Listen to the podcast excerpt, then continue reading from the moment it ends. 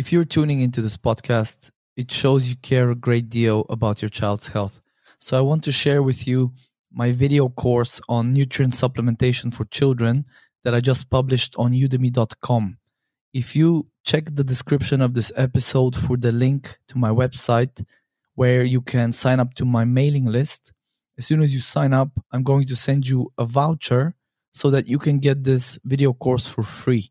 And in the course, I'm going to discuss the most important supplements for children and how to pick quality supplements, how to avoid poor quality ingredients, how to avoid potentially harmful extra ingredients, and basically how to steer clear of the marketing ploys designed to sell us inferior quality supplements. So I hope that you get value out of this course. I'm sure that if you apply the knowledge you learn in it, you will save not just time researching these supplements, but also money.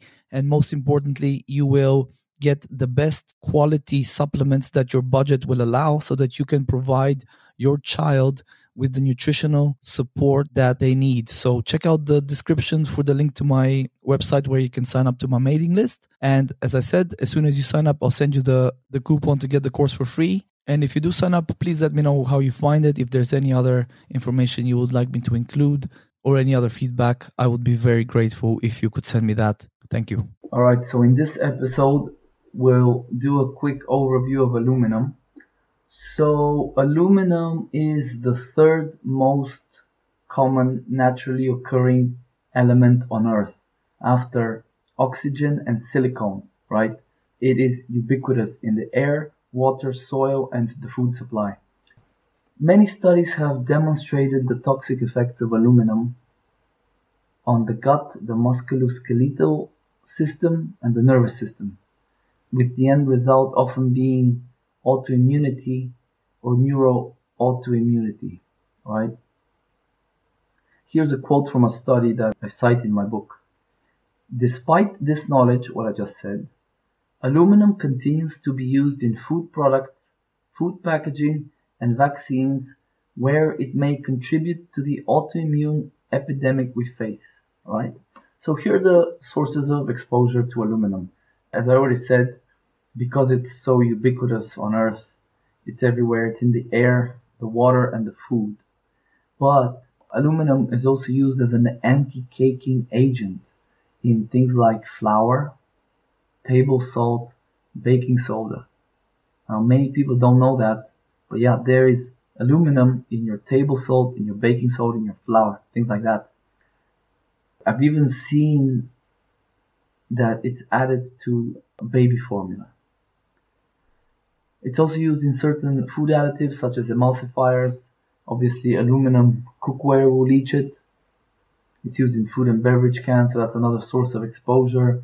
So you definitely find it in some snacks, desserts, baked goods, because again, food additives, anti-caking agents, all these things, they have aluminum in them. We also get it in other ways, so vaccines, cosmetics, and exhaust fumes. These are other form, uh, other ways to get exposed to aluminum.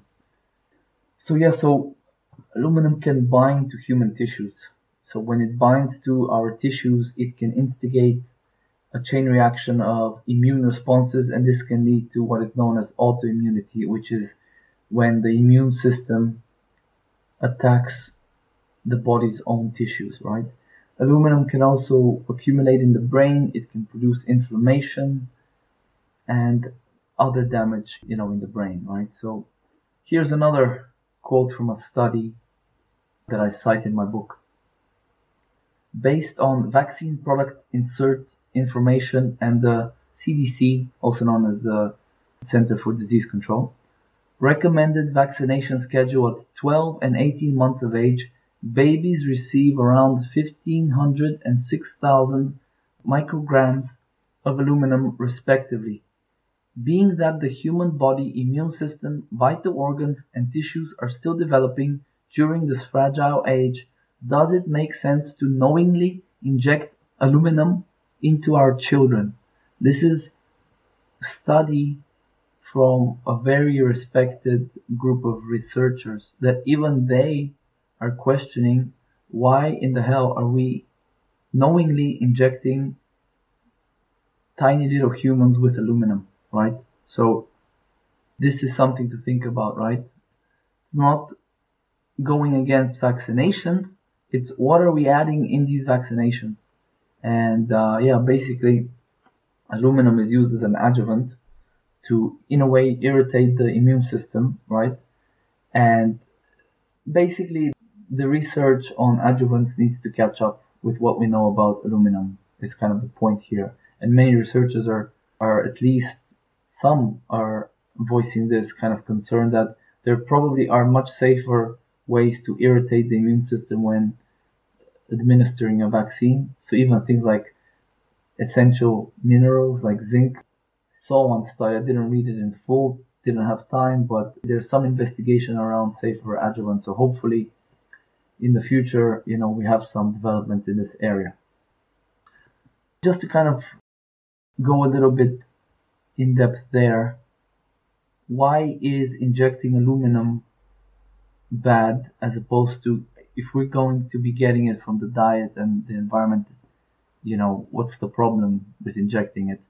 And the problem is that when you inject it directly into the blood, into especially a small child, in the case, let's say they're under six months of age, their blood brain barrier is not developed. So that aluminum, it's basically in the blood and it can go straight to the brain, right?